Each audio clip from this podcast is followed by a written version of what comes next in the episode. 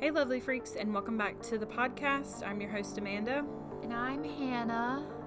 And if you're new here, hello, welcome. If you like things strange and unusual, you can go ahead and hit that subscribe button. You can also follow us, and you can head on down to the description box, and there'll be a link tree link. Click on that, and it'll take you to all of our social media Instagram, Facebook, all that jazz. And all that jazz. I was waiting for it. Wait patiently. That's gonna be our new thing. Um, so we're outside tonight, and if so, if you hear a little bit of rain, that's what that is. That's but maybe just our sound effects. Yeah. maybe it'll be a good ambi- ambiance. I was about to say ambiance, too. Because I, cause I Yeah. said earlier.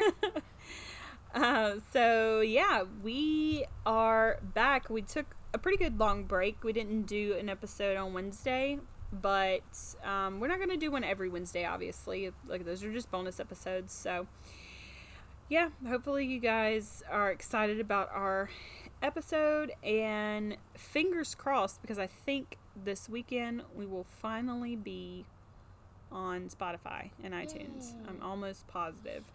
Um, I know I said that like every time just about, but stuff has been coming up, man. yeah. I was It's gonna do it this past week. it was gonna be. Yeah.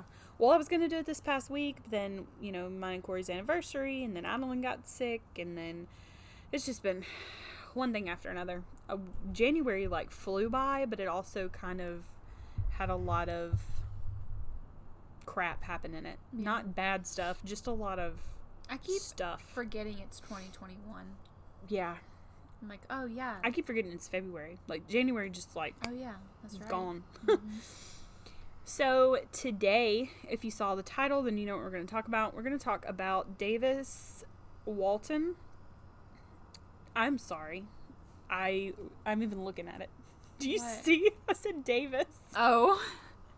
Davis Walton. Travis. Travis. Travis Walton. Um, abduction. So Travis, this is a pretty um a lot of people know this one. It's a pretty famous one, I guess you would say.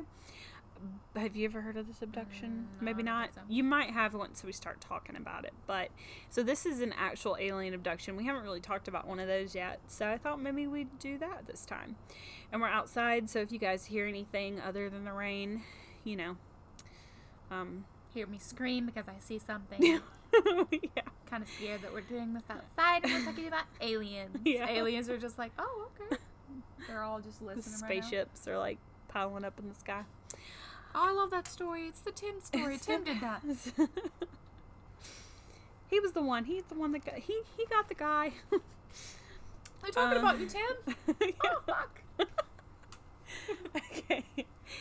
Anyways, okay. So we're gonna go ahead and get started. So Travis Walton.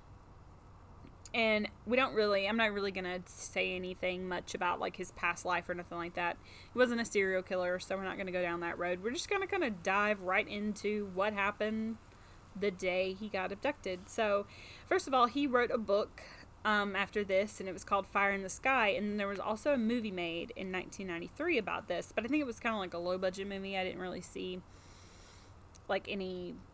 Uh, I think Rotten Tomato give it like a. I don't know, like 20 or something, 20%. So, you know, it wasn't like super blockbuster. yeah. So Travis lived in a small town called Snowflake, and it was in eastern Arizona. So this takes place in Arizona, and this is kind of crazy. All this takes place in Arizona, and it just brought me back to the whole um, Skinwalker Ranch and you know Utah and Yeah. Arizona and all those places that have so much alien activity. It's ridiculous. So yeah. Um, Travis was kind of what you'd call like a roughneck guy. So he wasn't like he liked muscle cars, rodeos. He was outdoorsy. He was also a lumberjack. So like he was definitely a man's man kind of Yeah. guy, you know. Man man. He wasn't into like sci-fi and stuff like that. So people couldn't really say, "Oh, well, he made this up because, you know, he's such a UFO nerd." Like if I got yeah. like if like if I got abducted by aliens, nobody would fucking believe me because they'd be Yeah. like, "Yeah, okay." okay. Sure, Amanda. I swear. yeah. So the town of Snowflake is also about 45 minute drive from the Apache National Forest. Um, and this is where Travis was working as a logger. He would sometimes work with his best friend Mike Rogers. So Mike had a contract with the National Forest Company to kind of like go in and um, cut these trees down and kind of make it because they were having a lot of forest fires. So they had a deadline that they had to make, and this will come up later. Um, they had to make this deadline in order for the contract that they had with the with the National Forest Company to cut down these trees, and that'll kind of come into play later. But this is who he was working for right now. He was working for basically his best friend, which was Mike Rogers. November 1975, Travis was on Mike's crew, and they were sent. They were they were set to cut down uh, 1,200 acres of like sick, tr- like I said, sick trees, trees that were already, you know, a Dying. hazard because Yeah. they were dying and they could catch fire super easily. So they were also there was five other men on this crew: Ken Peterson, Alan Dallas, John Gillette, and Dwayne Smith. I thought you were And- gonna say Dwayne Johnson. no. And Steve Pierce. Yeah, The Rock. Uh, the men were, they weren't all like best friends, but they kind of hung out, you know. But it, it needs to be noted that they weren't all like best friends. So just Mike and Travis were best friends, and then they were, you know, just work friends. So this aren't these aren't people that would definitely lie for him at the drop of a hat. You know what I mean? Yeah. Like I have work. I when I used to work, I had work friends, and I wouldn't have lied for any of them. So Yeah. we just worked together. Um, they were also trying to work quick, like I said, because they were trying to meet a deadline. And so on November 5th, around 6 o'clock, they all got off work and they all headed back down the mountain towards Snowflake and the town that they lived in. And they were all in Mike's truck. Travis was the passenger. He was in the passenger seat, and the other guys were behind him in the back. And they were headed back down the road, and it was, you know, getting dark. Travis saw something strange through the trees. It was a strange light.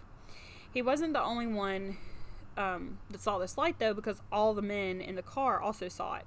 Travis said he thought that at first maybe it was just like the sun going down, but then he remembered that the sun had already went down because this was in November, so it was around the winter time, so it gets dark early. Yeah. Then he thought, well, maybe it's headlights, or maybe he thought maybe there were some hunters out there that maybe did like a campfire or something like that. So, you know, he was trying to rationalize every everything that he could think of as to why this light was out there. Sorry about that. Hold on. Mute. Okay. My computer. Yes, he was. Anyways, um so yeah, he was trying to rationalize everything that he could think of. The, blah, blah, blah. So the light was so bright that it was starting to come onto the road and kind of like in front of the truck. So as they got closer, it was, you know, spilling over onto the road. So they could tell that this was a, a really bright light. It wasn't as dim as they thought it was. Yeah. Eventually, the truck caught up with the light, and when they did, off to the right, a good distance from the road, they saw a UFO. Every single man in the car sees it because they the truck was stopped and they were only about 30 feet from this UFO. Mm-hmm. It was just hovering about 15 feet above a pile of trees that were cut down. It had no noise and it was shiny and had no doors. Travis said it looked like two two pie plates that were stacked together. Sorry, with an upside down bull on top. So like it had like rods coming out of the top of it. Mm-hmm. Travis is in such amazement that he gets out of the truck and wants to get closer and the other guys like start telling him, you know, what are you doing? Like get back in the truck.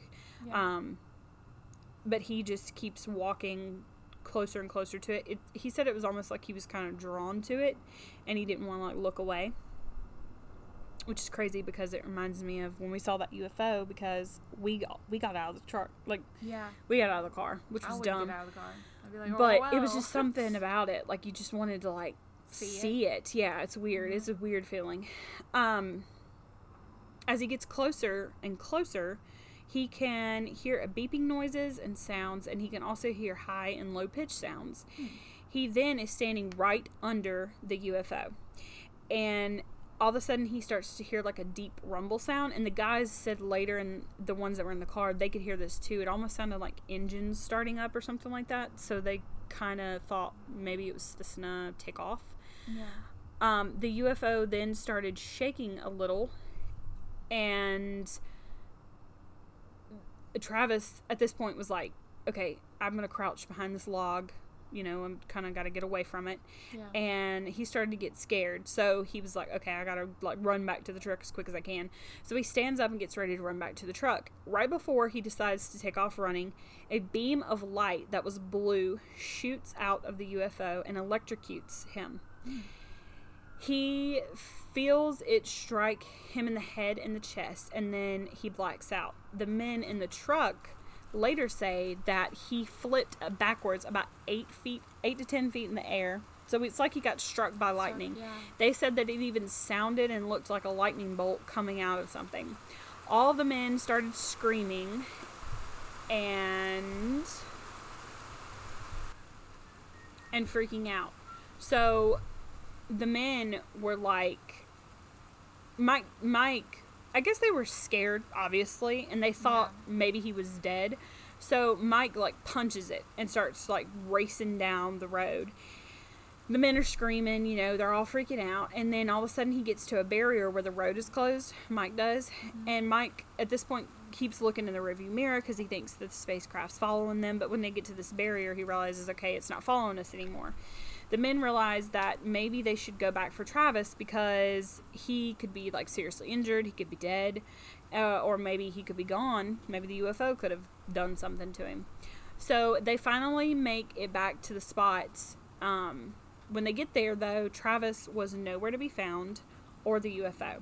Mike said he thought he was he. Mike said he thought he saw that a, there was like a bright streak of light in the sky, um, but he isn't sure whether or not he for sure saw that. You know, Yeah. um, like I guess he thought he saw like out of the corner of his eye like something streak off into the night sky. So like they did like they uh, went away real quick, What like the UFO, the UFO. I mean, went away real obviously, because that's what he said he thought, but he couldn't be sure. At this point, the men were pretty sure that the UFO had took Travis because they don't they don't see how like he could have got up that quick and ran into the woods or whatever. So they decide to call the police, and so they get back down to the bottom of the mountain. And this is about 7.30 and they pull over to they don't make it to the town. They just decide to pull over to the first phone booth they see. So they pull over to the first phone booth they see. Ken peterson calls the navajo county sheriff's office and says his friend is missing. He doesn't tell the police how or why he is missing. He just says that he's missing. And that's actually a pretty good idea because he said that you know if i would have told them my friend got UFO, abducted by yeah. an alien UFO craft, they probably would have been like, um, uh, okay. okay, well, what have you been drinking? You're crazy. yeah. and when- wouldn't have looked for him. Yeah, when the deputy, uh, Chuck Ellison, shows up at the spot, the men, uh, like where the men stopped at, they were still at the phone booth. He can tell that they are like some. They've seen something like pretty shocking because he said that they were all shaking, their eyes were bloodshot from crying. Some of the men were crying, and like I said, these are not men that cry like these are these are lumberjacks. I mean, they don't cry just because of anything. They tell him the whole story, and he, he when they tell him the whole story when he shows up there, they um, so after they tell him the story, Ellison, the deputy, doesn't think that they're lying, but because he doesn't know really anything about UFOs or anything like that, so he can't you know he can't be sure i mean Yeah. obviously um Maybe so he, he, calls thought they got a little too high. Yeah. things. that's why they got red eyes so ellison calls um the sheriff gillespie and tells him the like the whole story over the phone he also tell he also told another deputy um to go to travis's house to see like you know if he's actually there. He wanted to see if maybe he was pranking them or something like that. About 30 minutes later, after they realized that Travis was not at his house, so it didn't take them very long to get to his house, that's what I was thinking. Uh, the sheriff and the undersheriff named Ken Copeland, so he's like the sheriff, I guess that's in training, because that's why it says undersheriff, um, show up on the scene. Sheriff Gillespie doesn't put up with like any nonsense, but right away, he doesn't believe that the men are lying because of how scared and shocked that they were. So he's not a guy like that believes in aliens or anything like that, but just the amount of fear that was in their faces, he was like, "There's no way that they're lying about this," which is pretty crazy to me. So They must have been really scared then. I mean, yeah, if I saw you get like flipped up in the air, I'd probably shit my pants. Yeah. Um. Have to pick you back up off the ground. he also so the sheriff had also told the guys that he had heard about UFO sightings before in the area and stuff like that. So it wasn't too far fetched for him, but he had never heard of an abduction, you know, thus far. Yeah. However, he isn't really um so since since the men were so shaken and everything, he decides to go back to take everybody back to the spot where it happened. So all three officers, Ken, Mike, and Alan, they all head back to the spot where Travis was last seen. And they find no Travis, obviously, no footprints, no evidence to show that there was even a UFO anywhere in the area. But you got to remember all the trees were already cut down, kind of, so yeah. there wouldn't be any trees, you know, uh, knocked over or nothing like that. And so Which I after don't think UFOs have been reported to do that, have they? no, not No. that I know of. So I, mean, think there's crop do that. circles and things like that, Yeah, but but um so after being there for like a few hours they decide they, they're just going to pick the search back up in the morning because it's getting too dark and too late so the policemen um, copeland and ellison they drive to travis's mother's house mary to tell her like your son's missing because they, they need to inform the family obviously and something has happened like that they can't explain. So they don't really want to tell her, you know, your son got abducted, but an alien, something happened, and we don't we're not really sure what it is.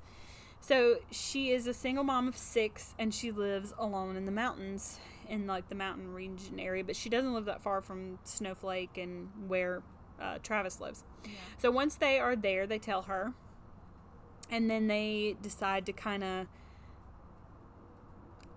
what's the word I'm looking for?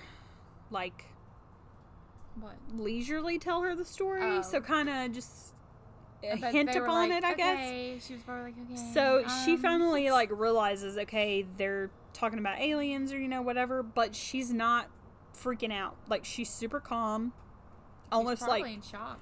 almost like too calm. Yeah.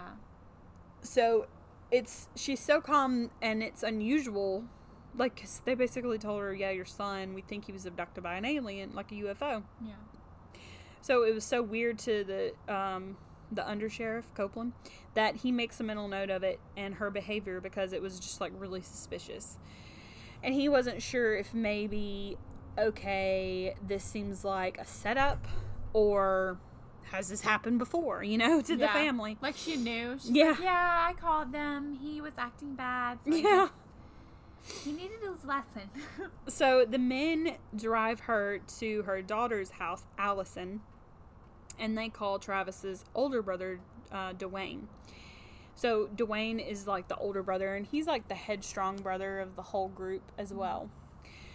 So the next morning, November sixth, they decide to start the search in the in earnest, which is the where the logging place is. And after about fifty men they gather, they all spread out and start their search. What was that sound? I don't know. Did you hear that? I'm creeped out. I keep looking around. I'm like, uh huh. I noticed you're like not even over here looking. Sorry. Yeah, continue. I'm just like looking around. It's not like we're in the middle of the forest. There's a It's just weird. Those uh, apartments neighbors. are so creepy. our apart like the it. apartment complex. Yeah. Oh yeah. I don't like how close they are. That's weird. I know that's like the only drawback to this house was when we bought it, the apartments being like right there, pretty close. Yeah. But they don't really bother I anybody. feel like someone's watching us. Yeah. Um. So after searching all day, of course, they find nothing because we know that Travis got abducted by aliens. They don't know that yet. Friday, they search and they find nothing again. Then Saturday, then Sunday. And by Sunday, the 8th, they have added helicopters, men on horseback, and planes to fly overhead to like make sure that the helicopters aren't missing anything. Mm-hmm. But obviously, still nothing. Now, word has gotten around that there might actually be an alien abduction in the area, and people from all over, of course, have come out to see, even like UFO experts and just people mm. that are like into UFOs and Yeah. aliens. They finally end the search on November 9th, uh, that Sunday, and the police by this point have spent $10,000 trying to put forth the effort to find Travis. So they put a lot of money into this. At this point, the police start thinking, okay, is this story even true? Maybe the men killed Travis and this story is just like a cover up. Maybe one of them killed him and they're trying to help. Everyone thinks the crewmen need to take a lie detector test to rule this out and the theory like of them covering up for a murder. And it has to be said yet again, like I've said in the past, that lie detector tests are never accurate. So just keep that in mind, and they're not always a good idea. um, and in the Yeah, 'cause they could just be nervous 1970s, yeah, in the 1970s, they weren't reliable at all um, because they had pretty much just not just came out with them, but you know, it just wasn't that great technology. The crew, however, wanted to prove that they were innocent, so they agreed to a lie detector test. And Monday, November 10th, they headed to the courthouse to take the test. Um, Cy, Gips, Gil, Cy Gilson was the examiner that was like giving them in the test. Gilson asked them all the same questions, and the last question would always be every time he'd ask the men, Did you tell the truth about actually seeing a UFO last Wednesday when Travis Walton disappeared? All the men passed the test except for one, Alan Dallas. Now, it should be noted that he actually walked out midway through his test. Um, we're not completely sure like why he walked out or why he left, but it was said that maybe the examiner had like pushed some buttons and like kind of made him think that the exam it made Dallas think that the examiner like believed that they were murderers, you know? Yeah. So he kind of just got pissed and left. So his test came back inconclusive since obviously he didn't finish it, but all the other men completely passed and were proven innocent, and no murder was proven to have happened. Sheriff Gillespie sees no uh, sees now that th- it's definitely their UFO story seems to be like pretty true. And even if the guy like all the other guys pass, so I mean it's not that big of a deal. Now if like One. one or of or two of them didn't, it'd be like mm, that's Oh, suspicious. yeah. Yeah. But all of them, that's pretty rare. But also, you gotta remember lie detector tests are not always great. Um, that night though, the tenth, that Sunday or Mhm. Monday, they get Travis's sister gets a call, and who calls her? Well, Travis. Travis. Yep. Her husband, Grant, picks up the phone, and there's a man on the other end, and the operator says, Hey, I've got someone calling collect. Do you want to patch them through? And he was like, Sure. And little did we know, it's Travis. Aw, and he says, whiz. Hey, I need a ride home. Well, Yeah. so Where Travis. Where was he? I'll, I will get there. Mhm. So Travis is back home and he is going to finally be able to tell what happened to him and where he went. He says when he wakes up on the forest floor, so this is like what he remembers. He said he wakes up on the forest floor and the first thing he remembers is seeing a spacecraft above him. And it seems this one is a little bit bigger than the last one that he saw before he passed out. It is hovering above him for a little while and then it just takes off into the night. in the blink of an eye. After he stumbles to his feet, he is weak and his chest hurts and he's having like a lot of chest pain, but he thinks it seems to be like he he thinks okay, maybe that's from when I got struck by lightning or whatever that was, Yeah. you know. Um he starts walking in the direction that he remembers and he is still wearing the same clothes that he was wearing. He thinks that he is okay, but he said that um it's been like he could tell that it had been like a few hours or he thought it had only been a few hours and he said okay i gotta like get i gotta find my bearings and kind of get back home so he thinks that he's only been like for away for a couple hours or he probably thought okay these douchebags just left me here Yeah. you know, because I would be too. He eventually makes his way to a payphone and he calls his sister. His brother in law picks up the phone, like we said, and his brother in law and his brother in law's brother, okay, pick him up from where where he's at. And the first thing that the men say that they notice is that he looks like he's lost weight.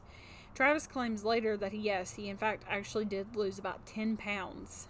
Mm. Keep in mind he was only gone for five days. So he actually lost about 10 pounds. He also What's his secret? has a lot, yeah.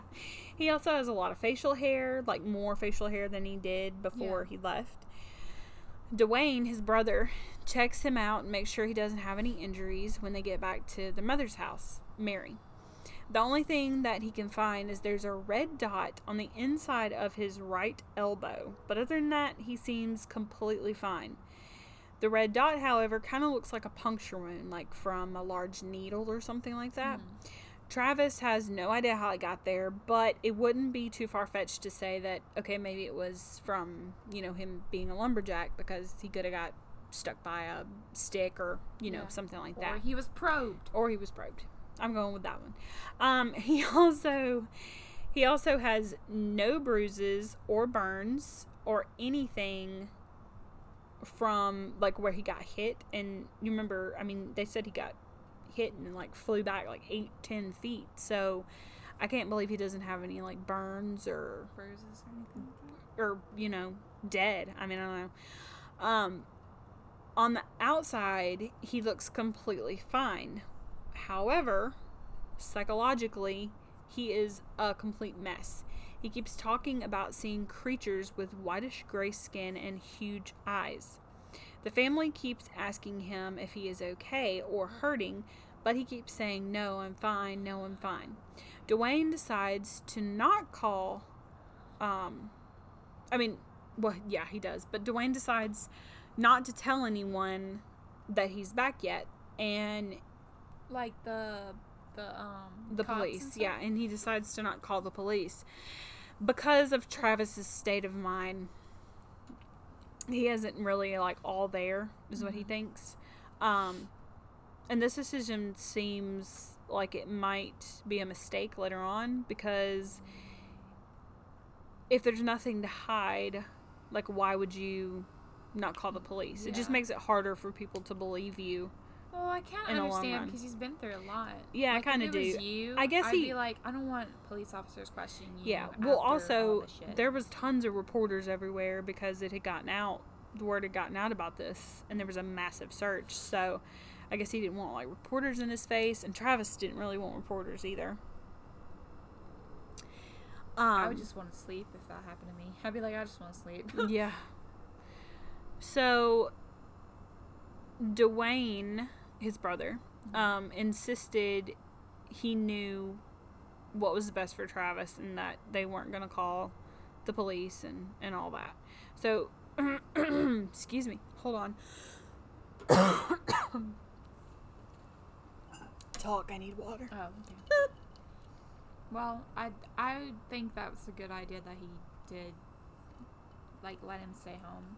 Yeah. And if he sees all those, like, I want to Well, see, I want to know what they look like. Some of the like UFO experts that were around in the area they said that um like they were telling the family they would call him and they'd be like if he does come back or if he does show up or whatever don't call the police because they're going to call the government or the government's going to find out and they're going to try to just shut it down you know? They're not going to want him to speak or anything like that. So, with all that being said, Dwayne decides to take Travis to Phoenix in the middle of the night. He is trying to get him to a doctor to do like a full examination in private, and so that way it won't draw a lot of attention to him. However, the cops already know something is up because the operator that like put through the call, the collect call, they called the police and they said that someone had called the family at midnight from payphone. So they're like, okay, that's suspicious. Sheriff Gillespie is almost sure that it's Travis, and he sends deputies um, to dust the phones for fingerprints. But from what they can tell, the fingerprints don't seem to match Travis's, which isn't that big of a deal. On November 11th, Travis and his brother have made it to Phoenix, and when they do, Duane decides, okay, it's time to call the sheriff. So he does, and Travis, he tells him like Travis is back, but he tells him that he is at a private hospital in Tulsa, Arizona. So he lies to him because he's not at a private hospital, which was kind of dumb because at that point you would think that the sheriff would be thinking, okay, did he go off on like a drug bender or something and he's in rehab or something like that? Duane keeps Duane gets him to the doctor. Sorry, my throat is like. Dying over here. I promise I don't have the Rona. Um, You're thirsty. yeah. So, anyways, Thirsty. okay. Duane gets him to the doctor, and Every time you say that name, Duane, I think of Dwayne Johnson. oh, it's a specialist who specializes in abductions, and actually, there's somebody that um he got in touch with, like from the UFO specialist and all that. I guess maybe they had told him, "Hey, if your brother comes back, you need to take him to these people." They're I called, would have taken taken them to them. yeah, they're called too. they're called APRO. This is the name of the like doctors and the organization, I guess you could say. It's called APRO. As far as the doctors can tell, Travis is physically fine. Everything looks great. He doesn't show any signs of starvation or dehydration, which seems weird because he had lost 10 pounds, but there wasn't any signs of that in hmm. his urine. And also, if he was like on drugs or just in the woods for five days, like he would be severely dehydrated and all that. Hmm. Sheriff Gillespie finally comes. So this this time they've made it like back to Duane's house, and after the doctors do their examination, so he finally comes to Duane's house that night um, because he found out where Travis was. Travis was there, which the sheriff obviously is like really pissed off. And honestly, I don't blame him because of all the manpower and everything and the money that they put into searching for Travis. So I kind of, I can see it both ways, kind of. Travis starts telling him about what happened when he was gone, and he can see that when he gets to the part about like the creatures and everything and starts explaining that, he's like losing the sheriff. The sheriff's like, you know, thinks, okay, this is bullshit, you know. Travis finally says he wants to take a lie detector test to prove that he isn't lying, but he wants to do it in private because he doesn't want to get the media involved, and the sheriff agrees. Before Travis takes the polygraph test, the National Enquirer wants to talk to him, though. It turns out that the APRO doctors actually work for the National Enquirer, and that's how they found out about Travis. The Enquirer offers to put Duane and Travis up in a hotel and pay for all the scientific tests, like testing. In exchange, they want an exclusive story. So the National Enquirer, at this point, they're like pretty intense on the alien scope. And it reminded me of Men in Black because uh, in that movie, like the first one, I think they talk about the National Enquirer and how they're always like pinpointing aliens. and that was funny. So I was like, That's cool. oh, look at there. A clue. A Coincidence? I think not. yeah. So I just thought it was really funny.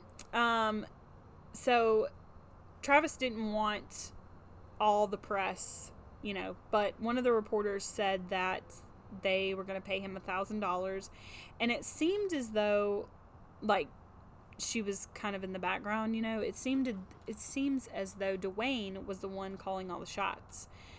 So I think his brother really wanted to do this more than he did because he says constantly that he didn't want any press, you know, Yeah. all this stuff. Um, things get a little weird after this. On November 13th, the men check into the Scottsdale Sheraton Hotel, and there were tons of National Enquirer reporters. The APRO was there, and even UFO experts who had flown in to do more tests on Travis. Uh, at this point, ooh, I went too far. True. True. Travis still has not fully told his story to anyone. So the only thing he's told, you know, is what I've said. He remembers the creatures and waking up in the woods and all that. The Enquirer knows how to work around this, though, um, because they've hired an ex or they've brought in an expert hypnosis to try to hypnotize him. Some psychologists say that hypnosis can sometimes create memories instead of helping remember things that actually happen. However, it is used a lot in abduction cases. So, a lot of experts believe that, okay, you're actually creating a memory and you're not actually remembering what really happened. And you're just creating it as like a dream, kind of, you know.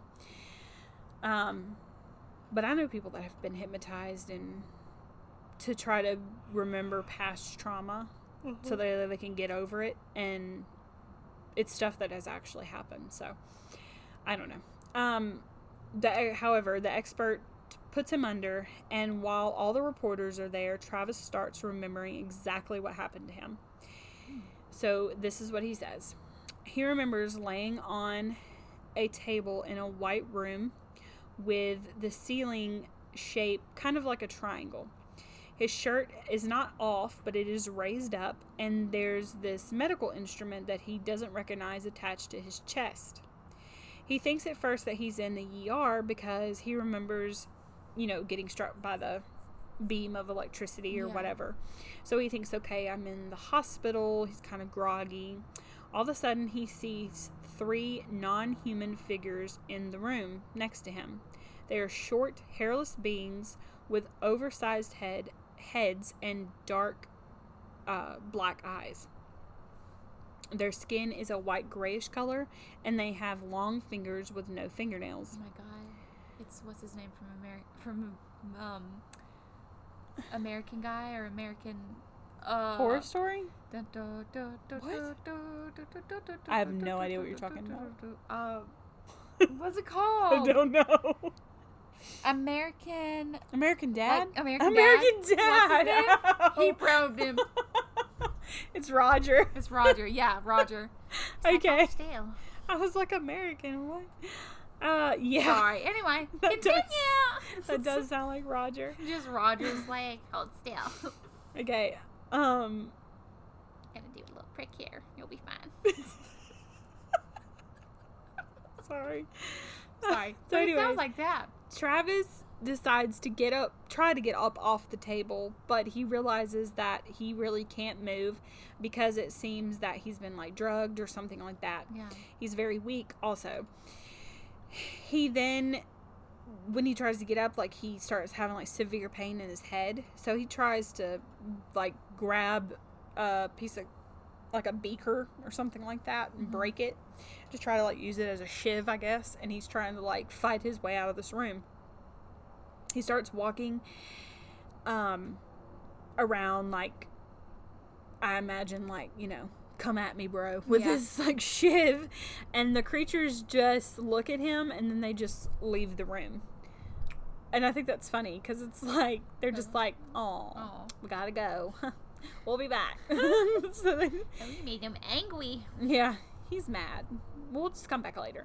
He's like So- an animal. Uh, when they walk out of the room, though, he starts like he walks out the room as well.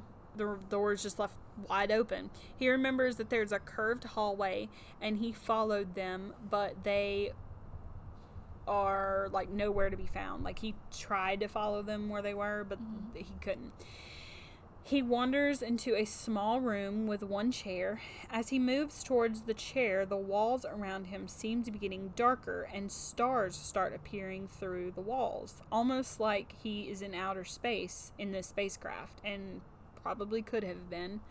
All of a sudden, a human man A human man. yeah, give it a minute. All of a sudden, a human man walks into the room. He is a tall, handsome man with thick blonde hair. He is wearing a clear helmet, and his eyes look really weird. They're kind of like a bright hazel color, Hmm. almost like an unreal color, a color that he's never seen before. Vampire. Yeah. A vampire. This human male takes Travis by the arm and leads him out of the room into another door. Since the man looks like a human, Travis is kind of put at ease at this point, and he's like, okay, I'll follow this guy. The man doesn't answer him when he asks him, Where are you taking me? They pass the hangar where all the UFOs are. So they're in this big open hangar, and there's UFOs everywhere, and Yeah. it kind of reminds me of like Star Wars Yeah, that's what like I that's what I envisioned. Um, and they make it to a smaller room where there are three other humans waiting as well. They all look exactly the same. The males all look exactly the same. They have the same hair color and the same features, but there is one female. She helps Travis lay down on the table and tries to soothe him. And the last thing he remembers is some type of oxygen mask being put on his face almost like you know the oxygen mask that they put on your face when they're counting you down in surgery Oh, okay. and then he next thing he knows is he wakes up at this point the hypnosis is over and the story is finally out of what happened to travis wow. Travis is also able to remember what he saw and what happened so you know at this point he's like okay that's what happened so yeah What? That's what Maybe they're making their own humans. No. what I think is they hold on. they got out of the room and they like They- put on a disguise. yeah, they realized they were like, "Oh, okay." He needs stuff. He's scared He's scared. Yeah. of us, so we're to look like him. That's why they all looked the same, you know what I mean? That could be it. That's definitely what I think. So where am I? After the guy. Oh, the next morning, yeah. So after he got done, the next morning, um, he has to go take that polygraph test that the sheriff's office said that they would give him. So November 14th, he is scheduled to take the test, and he wanted to do it in private. Remember, no reporters. Well, as he was leaving his house, someone called him, like a reporter called him, and asked him to make a comment about the test he's fixing to take, about the lie detector test. Mm-hmm. Travis tells the sheriff at this point, I'm not coming to do this. You promised that there wouldn't be any reporters, and obviously you lied because somehow they found out about the polygraph test. Which I didn't really understand that because I was like, you just talked to the National Enquirer. They're going to post a story about you anyways, so what does it matter if these people find out about this polygraph test? Anyways, whatever. Maybe he didn't want all of them outside because he thought he was going to be nervous and he'll fail the test. Maybe, I don't know. They go back to the hotel, and because the National Enquirer has flown in like psychiatrists and things like that to evaluate Travis, it make to make his claim stronger. They also want to do their own lie detector test. The psychiatrists, however, are completely against this idea because they work. they don't think that it'll work because so when you take a polygraph test, you're supposed to, you know, be calm and all that stuff. And if Yeah. you're under stress, it can mess with the results. And also, I feel like if you answered a question, let's say if you murdered or you didn't murder your wife and your wife is missing, Mm-hmm. and you keep thinking, okay, I gotta stay calm, I gotta stay calm, and the Mhm. question comes up to you, your heart's gonna beat faster. 'cause already you're gonna be like, okay, here's the question. Yeah, you're already in. Remember, be calm because you didn't do it. You yeah, know? you're already stressed just because your wife's missing. So you know, yeah, and this guy's already stressed. Stress. So the they make a deal stuff. with Travis, and that National Enquirer says, okay, if you fail the test, we won't post the results. Travis says, okay. He takes the test, and to everyone's surprise, Travis is lying, apparently, because he failed the test. But the psychiatrists say, like I said, that that doesn't mean anything because of the amount of stress that he was under when he took it. It's just ridiculous to think that he would pass with flying colors. Apol- I went too far. um, so on December 16th, 1975, they published Travis's story. He told when he was like under hypnosis. Um, they published that story and they write it up. Then in February 1976, Travis and Duane and his mother Mary take a polygraph test and they all pass with flying colors. These results mm. get published, and after the police are done with this like craziness, they're like done with this story. Like they drop it. That's the end. They don't want to hear any more about it. Yeah. And you kind of don't hear anything after that. However, Philip Klass. So this is a guy that he's like a avid debunker. Like that's what he does. He looks up cases and he's been doing this for like four decades now. He's been doing Yeah. this for four decades. So he looks up cases and he tries to like dig deep into every little detail of these alien abductions to try to be like, yeah, this is why this happened, this is why this happened, blah blah blah blah blah. Some people think he like works for the government because they don't want, you know, people believing there's aliens out there. Or at this point they didn't. Now they don't really care. They're like, oh yeah, we saw like five the other day. it's great. And we're all just all like, yeah. COVID. Oh my god. Yeah. I think that's why the only reason because they're like, oh, they're too busy to worry about that Yeah. right now. they've got COVID and they're losing their jobs, so we'll just throw aliens in there. Um, but little do they know we've known forever. Ever. We're, literally, when it came out, we were all just like, yeah, guys, we know. Yeah, It's okay. Nobody really even cared. Um, in 196 in 1976, sorry, not 67. I was going backwards. Um, Time travel. Philip Klass, this guy, this douchebag, Mm-hmm. I call him a douchebag because he kind of is. He started looking into the case and soon gathered enough evidence to say that the story was completely false. He finds an interview with Mike Rogers, you know, Travis's best friend, who was Yeah. like the guy, where he says that this is like the fourth day after Travis had went missing. On tape, he says that him and his crew were behind on the logging contract, and he hoped that maybe they will forgive his lateness since Travis has disappeared. Travis's brother also says a comment to like one of the UFO um, specialists or whatever. He says that he knows for sure Travis was abducted by a UFO because he actually saw the same spacecraft when he was a teen. Obviously, Philip Klass thinks that the whole story was set up for like the logging company, but What? like you know they set all this up because like, they needed the extra time. Why To would finish they their go contract. to that length? Exactly. That's Um, like too much. That's too much energy. Yeah, and like where was he? Because he wasn't at anybody's and there house. was detectives and everything looking at Yeah. evidence. They would have seen, oh, here he is right here, and oh, Mhm. he's going over there. Like they didn't see anything. he says that Travis and Duane were both into like UFOs and things like that. So maybe that's where they came up with the idea. There was a movie that was aired, I think on NBC or CBS. I think it was NBC. Um, like a week, a couple weeks before this, and it was about Betty and Barney Hill and their alien encounter that they had. That's another famous one. We'll have to do that one too.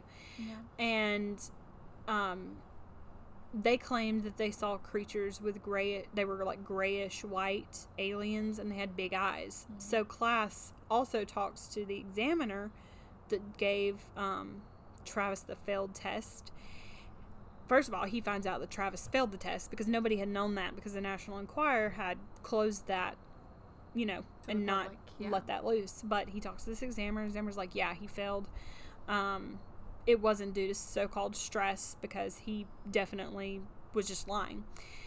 Philip's accusations all come out in a 17-page debunked like story script thing that he writes and puts out there. He also sends it to the UFO organization and all the skeptics, like in the deb- debunking sites and things like that. And I don't know what their group's Has this called. guy ever said that a UFO sighting was real? Maybe he is working for the government. He's just, or I don't know. he's literally just pulling everything out of his ass because he doesn't rem- he doesn't want to believe it. Yeah, I have no idea. The National Enquirer and the APRO doctors said that they said they um, threw out the results of the polygraph. I couldn't think. They threw out the results of the polygraph because the examiner's questions didn't seem really fair, and also he they didn't like like his methods. I think he was trying to like really dig for too much information or Yeah. something like that. It's weird because like if I told you I ate a sandwich, a peanut butter sandwich three days ago, and you're like, I'm gonna find out, and if you were gonna dig and look for evidence to saying that it's not real, you're gonna mm. find evidence somehow. And Some- say, well, yeah. really? Well, the the toilet wasn't flushed I didn't three see- days ago, so I you didn't didn't, see- take a shit. I didn't see a peanut butter knife in the sink. The well, peanut butter fuck cup me, was I not washed it off. like, yeah. Like you're gonna. I you're gonna used find other peanut butter. Calm down. Like what? It's just a sandwich. Um. Anyways, so yeah, he just seems like a douchebag. And there was actually like an interview with him and Mike and Travis. They I think they were on like Larry King or something like that. I don't remember. And he was getting like so upset, like super upset about them trying to be like, no, dude, we really did see all this. yeah. We don't really care if you believe us or not, but whatever. Like, he was getting really upset. So that's another reason why people thought maybe he was working for the government because he was just trying so hard to cover it up, you know? Yeah. In July 1976, after Klass published his findings, the Enquirer gives the crew $5,000 because they have like the best UFO story of the year. In 1978, Travis writes his first book. 1985, the screenwriter, um, I can't remember the screenwriter's name, but he decides to look into making this movie called Fire in the Sky. And then, like I said, in 1993, they actually put the movie out.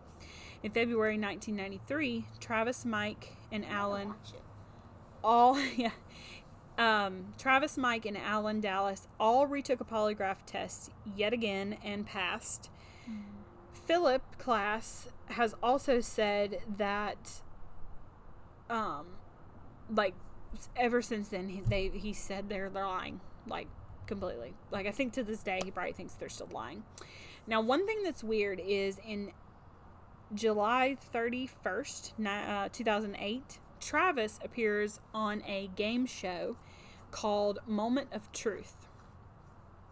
So, this game show, they give them lie detector tests off camera Yeah. and they ask them questions. And then on camera, they ask them the same question. And if they're lying, they don't get the money. But if they're not lying, they do get the money, you know, blah, blah, blah, blah. Yeah. So Travis was asked off camera, were you abducted by a UFO on uh, November 5th, 1975? He says yes. And he said yes when the guy asked him that on camera. And he could hear off camera that the answer was false. And then the guy was like, That answer is not true. You're lying. Travis was completely upset about this and like really shocked because obviously his family's sitting there, all these people all over hear Yeah. this. Um, so the first thing he does when he gets home from this game show, obviously he loses the game show, but the first thing he does when he gets home is he takes another polygraph test and he passes.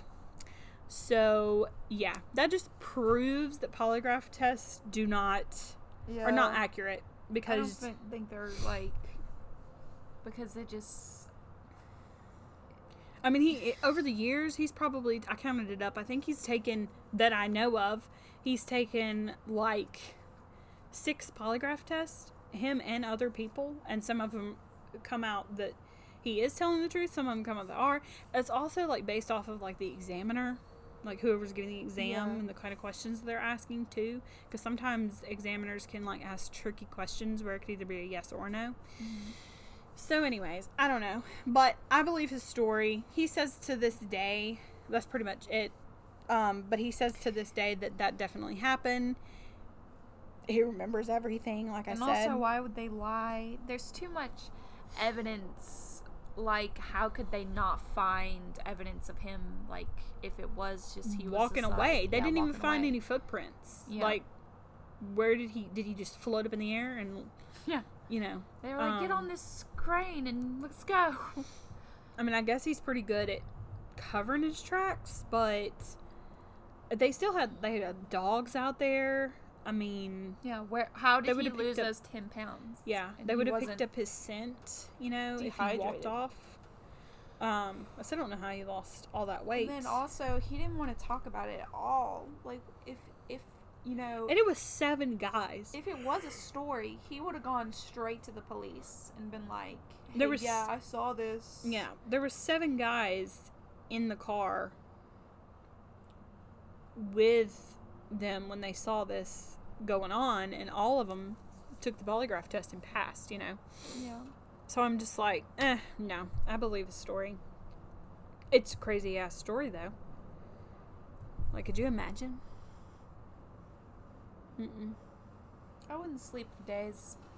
I'd be afraid. Like, also, I love. I would want to know what they did. Said that they, that like he opened his eyes and the craft was still there, and then it left. It made me think like, just the aliens were like, "Hang on, let's just see if he wakes up for a minute." And he's fine. Okay, come on. Yeah. we gotta make sure we didn't kill him. All right, let's go. Is go. he okay? oh, he's waking up. He's fine, guys. Let's go. Okay. He's all right. He's getting up. He's a little wobbly. It did remind me of Roger, though. When you said that, I was like, oh, yeah. Roger. Roger's like probing him. Just let your organs for a minute. That's Yeah. what that's what Roger was doing. He's like, "Oh, hang on, guys. Just let me see if he's okay. he's kind of handsome. All right, he's good. Let's go." He's my favorite character from American American Dad. Because it's literally think- short I was gray. like, American? What the yeah, I was like, about? and then I started like, dun, dun, dun, Yeah, and then I still didn't get it. I was like, I don't know. know. Yeah, sure, I don't understand. and then I was like, you know, Family Guy related. And then, I, yeah, and then I got it. So, anyways, yeah, that's the story of Travis Walton. Um, I hope you guys enjoyed this story. I thought it wasn't going to be that long, but it actually ended up being pretty long. Of course, I almost choked to death a few times, so you know we had to Yeah. pause. Had to get a water break. It finally I don't know raining. what was going on. I think it's that fan out here underneath the. We're out, we are outside and it's cold. It's gotten colder since it rained a little bit. Yeah. It wasn't that cold, but now it's gotten colder. that scared the shit out of me. Dude, you you scared us. My husband like looked through the door, looked through the sliding glass door at us, all creepily. I'm glad he didn't do that while we were 'Cause I talking thought about that was just a random guy, just like, Inside my house. Yeah. Yeah. Okay. like I go to the extreme, okay? Someone's like, broken. Someone's broken. It's a guy. He's come to murder us. Okay. Not that- Anyways. oh, it's your husband. We've rambled. All right. Well, we hope that you guys have a fantastic day, and we may do a Wednesday episode. I'm just not sure, but we'll probably just do. I don't know. We might. talking in that magic black ball. It's a good way to get shots. I don't know if anybody heard that. Anyways, um, we might do a Wednesday episode. I don't know. It just depends on how the week goes. Um, but if not, we'll definitely have one for you guys next week. We might do a vampire. Ooh. Yeah, there's a vampire serial murderer story. I don't know if he's a serial killer or just a vampire. I think I know what you're talking about.